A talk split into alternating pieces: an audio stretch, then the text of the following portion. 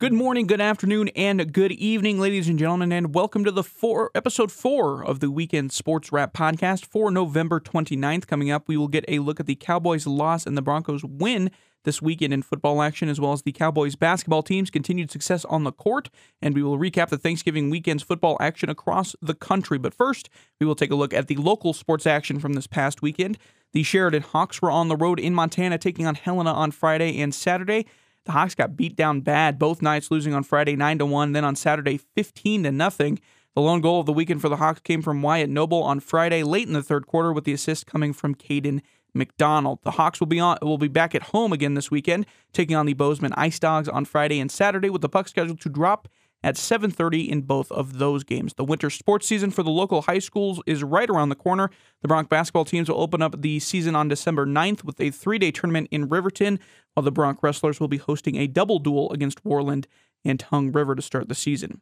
The Wyoming Cowboy football team dropped a disappointing season finale against Hawaii on Saturday, falling to the Rainbow Warriors 38 to 14.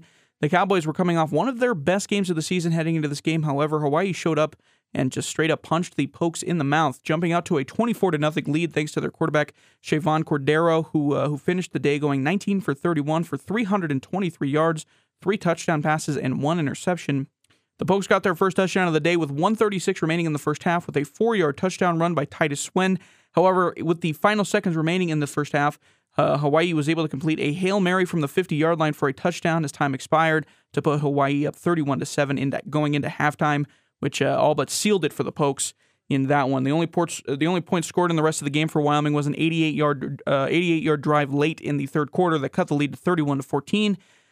But that was as close as they were going to get, and uh, Hawaii answered, adding the final touchdown of the game with, when uh, Cordeiro found his tight end Stephen Fiso from uh, 32 yards out to extend their lead to 38 to 14, with 6:27 remaining in the fourth quarter, which is how the game would end.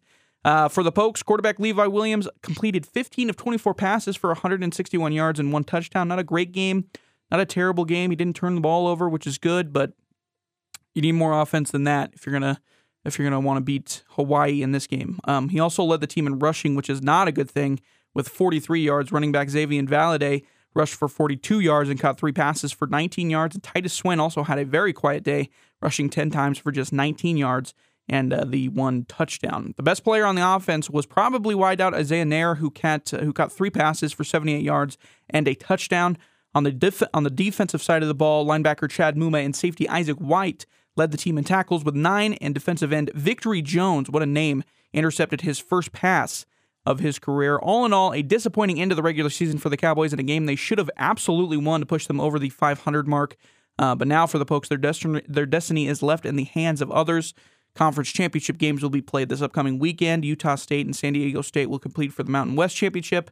And then after that, we will get into bowl selections where the six and six Cowboys will hope they did enough to get to be given a uh, bowl invitation. All in all, up and down year. You know, they had that that uh, that state that uh, that that spot right in the middle of the season, in the middle of September into October, where it was really bad. They were down very bad uh, losing to teams they should not have been losing to. The offense was a mess. Uh, they switched things up at quarterback, and it seemed to fix a little bit of things. They got the best win in Utah State, the best win they could have asked for.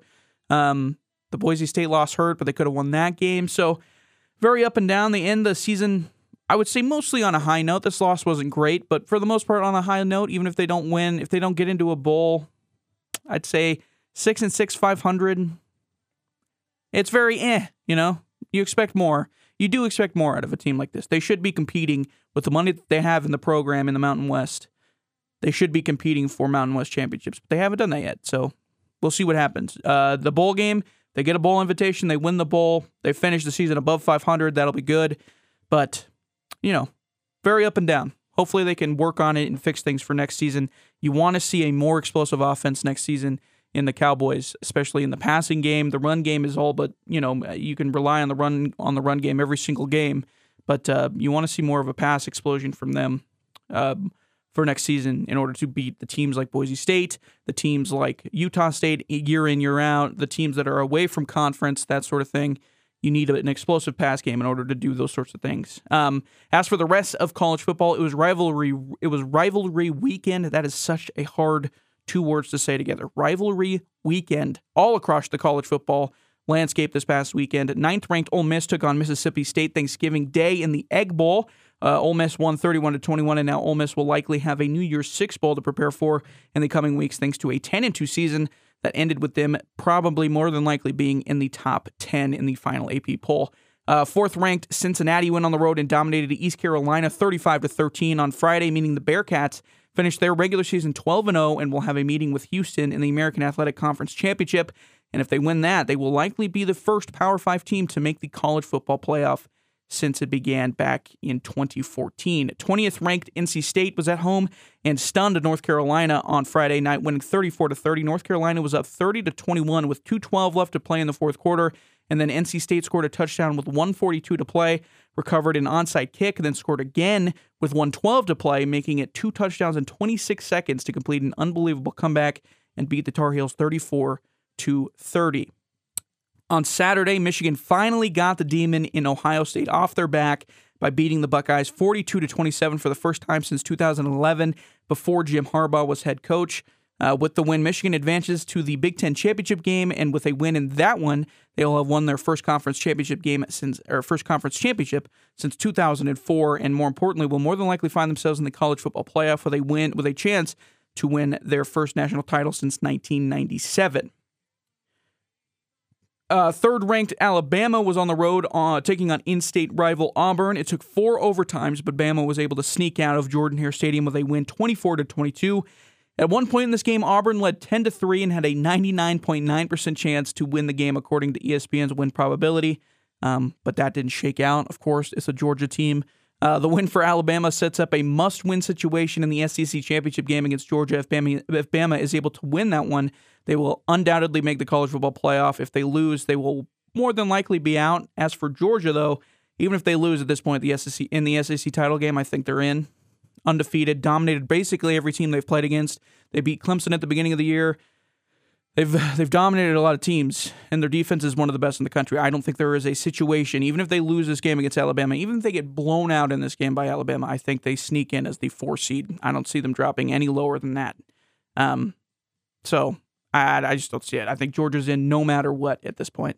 Uh, finally, seventh ranked Oklahoma State was at home and beat 10th ranked Oklahoma in uh, the Bedlam game, 37 to 33. The win for Oklahoma State snapped a six game losing streak, and they punched their ticket to the Big 12 title game against Baylor and will have their first conference title shot since 2011. But none of those games, none of those games held a candle to the flame of the news that broke on Sunday. The Oklahoma head coach Lincoln Riley would be leaving his job at Oklahoma to become head coach at USC. It is an unprecedented move uh, for a head coach of a top caliber program like Oklahoma, a top, top caliber program like Oklahoma, uh, to leave to go to another school of similar pedigree like Riley did and how Riley did it. Uh, Riley didn't announce that he was leaving until Sunday afternoon. It seems like the presidents and the board of trustees didn't know until he was leaving Sunday afternoon. The Oklahoma players didn't know he was leaving until Sunday afternoon. And while he was leaving, he also poached some of OU's assistant coaches on the way out, including Oklahoma's defensive coordinator Alex Grinch and wide receivers coach Dennis Simmons, as well as a few others. Uh, the move also pretty much nuked Oklahoma's uh, recruiting classes, with six recruits from upcoming classes all committing from the team, including two five stars and a few four stars, all seemingly looking to commit now to USC and follow uh, Lincoln Riley over to Southern California.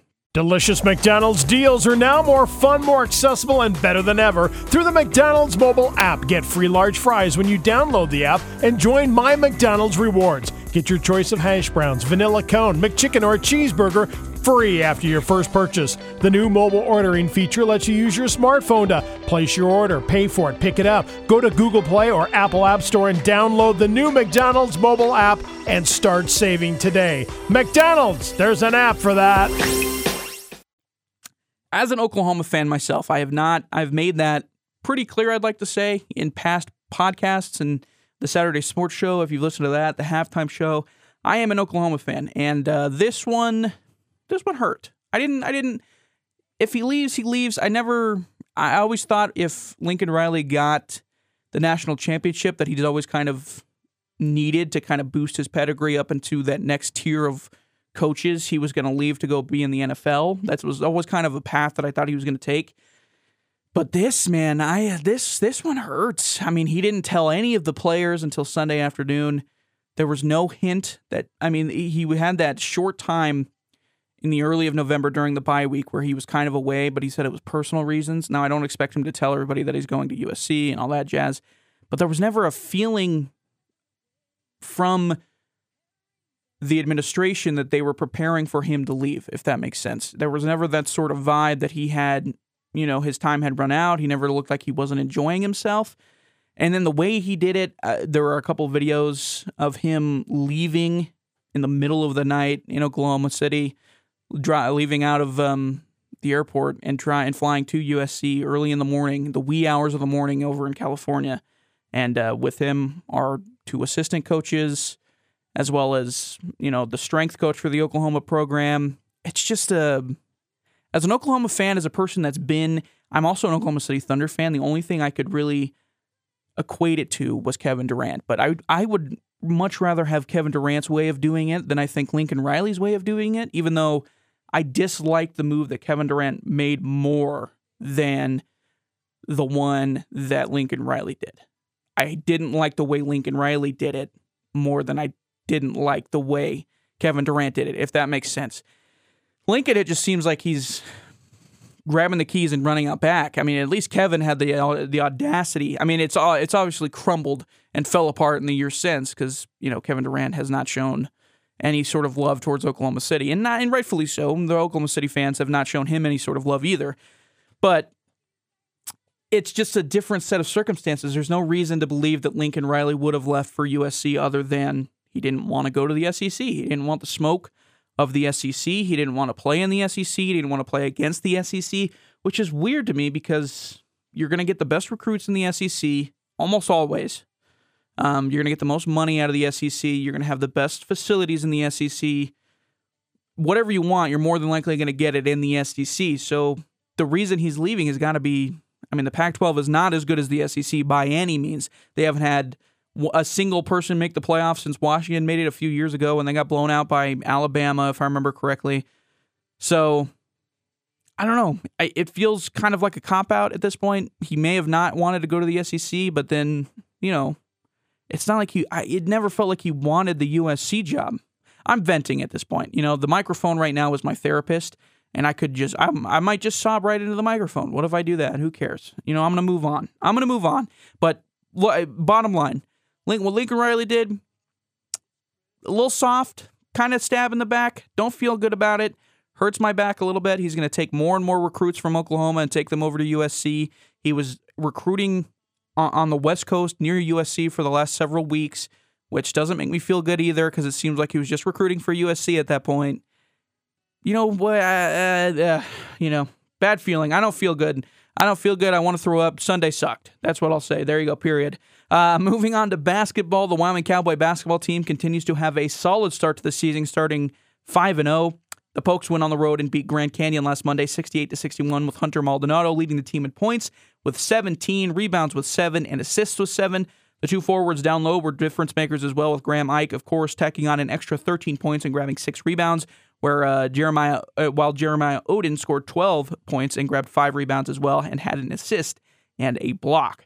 The Cowboys then came back home and dominated Hastings College on Friday 108 to 59. It was a scoring fest for the Pokes with four players posting double figures in points including guard Drake Jeffries who scored 33 points while grabbing 7 rebounds.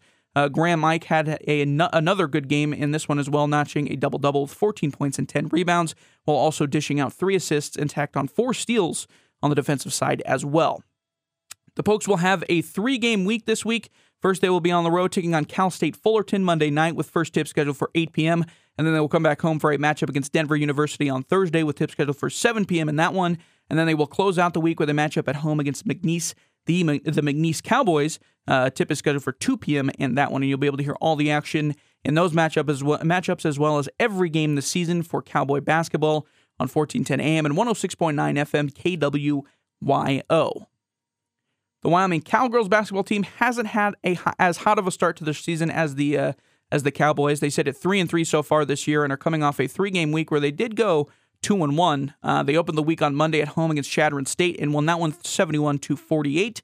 Uh, McKinley Bradshaw led the Lady Lady Pokes in scoring in that one with 16 points. Freshman Allyson Fertig also added a double double off the bench with 14 points and 10 rebounds.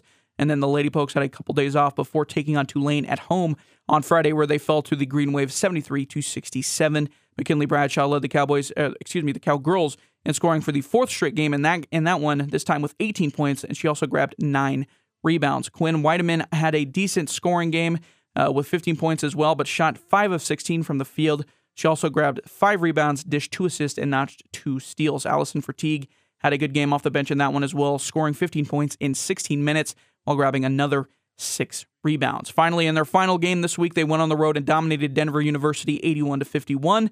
Allyson Fertig and McKinley Bradshaw matched each other in points with 16 points apiece, while Fertig also added six rebounds and Bradshaw added five rebounds and two steals. The Cowgirls also had double digit scoring efforts from Quinn Weidemann, who had 13 points, and Grace Ellis, who had 11 points in that one. The Cowgirls will only have two games this week, with their first game coming on Friday on the road against Gonzaga, with tip scheduled for 7 p.m. So a long, a long, uh, long week off until they get onto the road and take on Gonzaga in that one, and then they will take on North Dakota State at, State at home on Sunday, with tip scheduled for 1 p.m. and that one. You'll be able to listen to those games and Cowgirl games all season long on Smart Talk 106.3 FM. Moving on to the NFL, the Denver Broncos got a super important divisional victory over the Los Angeles Chargers on Sunday, winning 28 to 13. The Broncos were able to pull away thanks to a sensational second half defensive performance, even after quarterback uh, Teddy Bridgewater got hurt in the first quarter with a minor injury, but came back into the game after halftime. Bridgewater, in his shortened time, went for uh, went 11 for 18 with 129 yards and a touchdown, while uh, with Lock's short time in the second quarter on the field concluded going four for seven for 26 yards and an interception. In the running back room, Melvin Gordon and Javonte Williams continued to split carries as they have done all season long, with Gordon getting 17 carries to Williams' 14. Uh, Gordon got the better day out of the line, getting 3.8 average yards before contact en route to 4.9 yards per carry, while Williams had just 2.9 yards on average before contact with 3.9 yards per rush. With the juggling quarterbacks, the wide receivers didn't have a great day. No Denver no Denver player had over 26 receiving yards. Uh, Tim Patrick had 26 exactly on three targets and two receptions, while Jerry Jeudy had the highest yards per route run at 1.32. On the offensive line, guard Quinn Meinerz allowed four pressures, including one QB hit, and tackle Cameron Fleming gave up two pressures. However, they were the only two linemen who gave up multiple pressures all game, and a pretty solid day for the Broncos O line as a whole. Cameron Fleming also had the highest graded day um, on the uh, O line for uh, run blocking as well. On the defensive line, McTelvin Agim recorded a sack and three pressures. Stephen Weatherly notched a sack and two pressures, and Jonathan Cooper and DeShawn Williams both had had a sack as well. Malik Reed and Dre'Mont Jones have both tallied four pressures, but didn't record a sack in what was an outstanding day for the Bronco defensive line. Uh, the linebackers were probably the only blemish for the Broncos all day, as they have been all year, just because of injuries. Uh, Kenny Young made two stops against the run, but gave up a touchdown and two first downs on five targets for 56 yards. And for the most part, the secondary for the Broncos really showed out all game. It wasn't as great of a day for Kyle Fuller, who was picked on all day, giving up nine receptions for 11 on uh, 11 targets for 136 yards. However, on the opposite side of the field, rookie Patrick Surtain had a fantastic game, giving up four receptions on eight targets for just 42 yards. But he also picked off Herbert twice. Uh, the first one that was intended for tight end Jared, Jared Cook in the end zone, early in the fourth quarter that led to a Broncos scoring drive to put them up 21 to 7. It completely changed the game. Uh, the second one came off the hands of Austin Ekeler, who watched a watched as Surtain ran it back 70 yards, reaching speeds of 22.07 miles per hour, the fastest by a defensive back with the ball in his hands in the last five years. Touchdown that put them up 28 to 7 with 7:28 left, and that all but sealed the victory for the Broncos. Two huge plays for the Broncos defense and Patrick Surtain in particular that basically changed um, the entire game for the Broncos. They had a chance to be tied uh, 14 to 14, but Patrick Surtain picks it off. They take it back. Uh, the Bronco offense takes it back and scores, making it 21 7. And then obviously the pick six, which pretty much sealed the game um, for the Broncos. That win for the Broncos makes them 6 and 5 and puts them smack dab in the middle of the AFC West divisional race, just one win behind the leading Kansas City Chiefs, which makes their next matchup this upcoming weekend all the more important against who else than the Kansas City Chiefs. The Chiefs come into this matchup sitting at 7 and 4 and started out the season very disappointing, but have seemingly turned things around after ha- and around having won. Uh, they've won four in a row now. Uh, their defense, their defense was terrible to start the season, but have made some personnel changes and trades. And over the past three games, those changes have paid dividends, with the Chiefs' defense coming in ranking higher in multiple categories, uh, better than the Denver Broncos, including opponent yards per play, yards per pass, opponent per opponent yards per rush, total yards per game, and points per game. And uh, of all the things the Chiefs, uh, of all the things for the Chiefs, the offense has been in question for the past three games as well as all season. Uh, they're they're the ones that haven't really figured it out. Yes, the defense looks like they've changed it. They got Melvin Ingram, which was a huge addition. People aren't talking that about uh, talking about that enough. Melvin Ingram, Melvin Ingram was a massive, massive, massive, massive pickup for the Chiefs.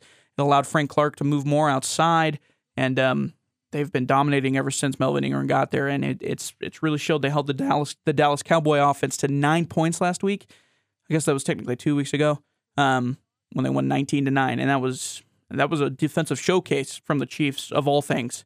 Um, the Chiefs' offense, though, however, has been in question for the past three games as well as all season. The Chiefs against good defenses have gotten two high safety looks all season long. If you watch any of the all 22 film, any of the games against you know good teams with good solid defenses, solid defensive coordinators, you'll see that they run two high safety looks every almost every single play all game long. Um, and the reason they do that um, the reason they do that, they, they're daring Patrick Mahomes and the Chiefs to run the football and take dump off routes and uh, have long drives, and that's something they have gotten better at. As of recent, But they still at times try to force the ball to their big play guys like Tyreek Hill and Travis Kelce, which can hurt them over the top uh, with uh, extra with extra safety help. Um, but in the past three games, the Broncos have almost matched the Chiefs in a bunch of different categories like yards per play, yards per pass, first downs per game, points per game, and points per play. This matchup between these two teams will be one of the bigger games they'll play all season long, and it was pushed to Sunday Night Football uh, instead of an 11 a.m. start. The bright lights will be on the Broncos while they try to make get their first win at Arrowhead since 2015. As it stand, and as it stands uh, Monday afternoon, they will head into the game as 10 point underdogs, and if they win, it would match their biggest underdog victory of the season when they beat Dallas a few weeks ago.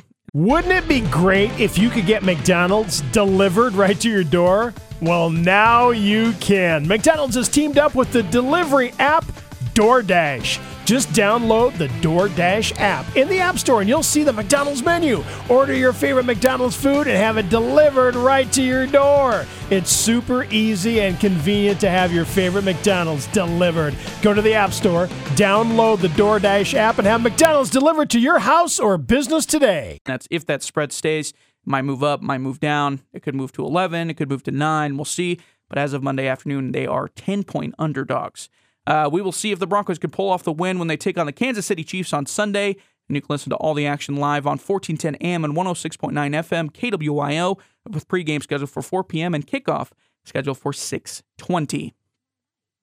Across the rest of the NFL this past week, it started off with a dreadful game when the Bears took on the Lions on Thanksgiving Day to open the festivities, and the game went about as well as you'd expect, ending with a game winning field goal for the Bears as time expired to snap a five game losing streak in a boring, a dull, mistake ridden 16 to 14 game. I could have done without this game right before it was time to eat. It kind of leaves a bad taste in your stomach, and for the love of God, it leaves a bad taste in your mouth. And if and for the love of God, can we stop with the Lions on Thanksgiving as a whole? I get it's a tradition. But there's no reason this game should have been played on the second most watched football day of the year. Like, why are we doing that to people on Thanksgiving? Just give us, I just flex things, man. We do this with the Broncos and the Chiefs. Like I just said, they flex to Sunday night football. Why do we do this on Thursday, man? Nobody wants to watch this when they wake up. It makes me want to throw up. It's terrible. It's awful football, and it makes me want to go take a nap. The second game of Turkey Day was a good one, though. It made up for the first one for sure when the Raiders beat the Cowboys 36 to 33 in overtime. Dallas also had a franchise record 166 penalty yards, and the defense surrendered a whopping 500 yards to the uh, to the Raider offense. Trevon Diggs has been a ball hawk, and Micah Parsons looks like a perennial powerhouse at the defensive end spot. But this Cowboys defense is not good enough to make it to the Super Bowl with the way they've been playing. Um, they give up way too many big plays. Trevon Diggs, even though he picks off a lot of balls, he makes a lot of interceptions. He also gives up a lot of big plays as well. So they've got to figure things out in D Town. In D Town, they've got to figure things out if they want to make that Super Bowl. The nightcap of Thanksgiving Day saw the Buffalo Bills demolish the banged up New Orleans Saints 31 to 6. The Bills may trail the Patriots in the AFC East right now, but it will be a fight till the end of the season. I'm still not entirely bought into the Bills yet. Uh, the Saints had injuries all over the place. They're missing Kamara. Uh, they're they're playing with Trevor Siemian, um, and they basically relied on him all night. They had you know injuries on the defensive side of the ball as well. Um, and when you're relying on Trevor Siemian as your quarterback to be the sole piece of out of offensive output on your game, that is not a good recipe. But for the most part, the Bills beat the teams they're supposed to beat, and they do it by a decent margin. Other than the Texans game, that doesn't count. Or was it Jaguars? The Texans or Jaguars? I think it was the Jaguars. Now that I'm thinking about that, whatever. Other than the Jaguars game, they beat everybody else that they're supposed to beat by a decent margin, and they've shown it all season long. So they just got to beat some good teams, man. And I'll, I, I'll I'll toss it up to them. If they beat the Patriots, I'll believe in them more. That's all I'm gonna say. Uh, moving on to Sunday's games, the day started with the Jets picking up a win over the Texans, 21 to 14. The Jets graced us. Thank you, oh holy Lord Jet, the Jet Lord Mark Sanchez. He graced us with another hilarious play attuned to the butt fumble from Mark Sanchez a few years ago. This time, Sanchez graced us with a beautiful, funny, hilarious play from Zach Wilson, who tried to shovel, scramble, and then shovel pass it to his running back Ty Johnson, who began blocking for the scramble, which caused the shovel pass to bounce right off his back and was intercepted by the Texans. I know deep down, Sanchez, who is alive, is watching down from heaven and smiling and nodding his head like, yes, this is Jets football. the Jets truly have a way of one upping themselves when it comes to historically hilariously bad plays, but this one ended in a win, so that's an upgrade, I guess. Good for them. They beat the Texans. Good for them. The Jets, they're on their way. Um, the Atlanta Falcons traveled down to Jacksonville and beat the Jaguars 21 to 14. The Falcons got their best playmaker back in Cordarrelle Patterson, and that proved to be the difference in this matchup with Patterson scoring two touchdowns. He really is their entire offense, other than Pitts. But when Pitts isn't playing very good, Cordarrelle Patterson literally does everything for the for the um, for the Falcons on this team on offense. It's insane. But how much he his playbook must be like four feet thick because he's got to know the running back plays. He's got to know the wide receiver plays. He, I, I don't know if he kickoffs, he does returns anymore, but he used to do returns for the Vikings when he played for the Vikings. So he may be on the return team as well. He does a lot. Maybe he's the whole Viking or the full, whole Falcons team right now. Um, staying down south, the Miami Dolphins were at home and dominated the Carolina Panthers 33 to 10. The Cam Newton comeback all but came and went thanks to this game, with Newton going 5 for 21 with 92 yards, one rushing touchdown, and two interceptions before the being benched in the fourth quarter for PJ Walker. Meanwhile, the Dolphins had a nearly perfect game. Tua only had four incomplete passes for 230 yards and a touchdown. Wide receiver Jaylen Waddle caught nine passes for 137 yards and a touchdown.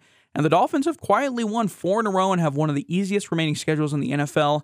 Don't be surprised if they make a push for another uh, AFC wildcard spot later down the stretch. Up north, the those uh, New England Patriots dominated the Tennessee Titans 36 to 13. At this point, I think Mac Jones is all but wrapped up the Offensive Rookie of the Year award. The only other contender would probably be Ja'Marr Chase if he gets hot again. Uh, but the Patriots are the best team in the AFC right now, without a doubt, and the injury bug could ruin the Titans' best chance at a Super Bowl since 1999. They came in a few weeks ago, and it was like by far the best team in the AFC. They beat the Bills. Derrick Henry was running over everybody. Then Derrick Henry got hurt. And then A.J. Brown was hurt in this game, as well as Julio Jones. And then Ryan Tannehill's throwing to nobody. And then they lost to the Texans, and now they've lost to the Patriots. It's a snowball. It's, it's a mess down there in Tennessee right now. Pray for your Tennessee fans.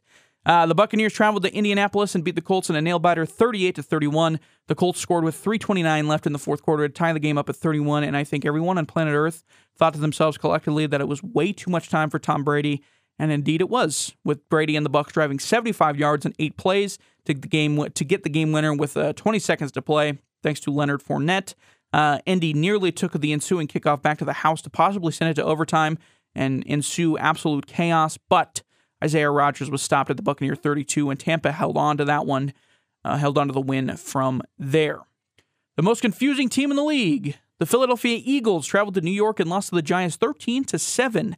Uh, the Giants decided to retire the number of the number 92 of Michael Strahan, and the defense, I guess, used that to play their best game of the season, intercepting Jalen Hurts three times and forced four Eagle turnover Eagle turnovers overall. Uh, the Eagle wide receivers had a serious case of the drops, especially J- Jalen Reagor, which all but cost the Eagles the game. If you haven't seen the clip of Jalen Reagor dropping both of those passes, it'll make you want to throw up. It's not good the I, the Eagles the Eagles are cursed when it comes to wide receivers and the drops. That's that's something that's haunted them for years now. It feels like. Um, moving on, another confusing team.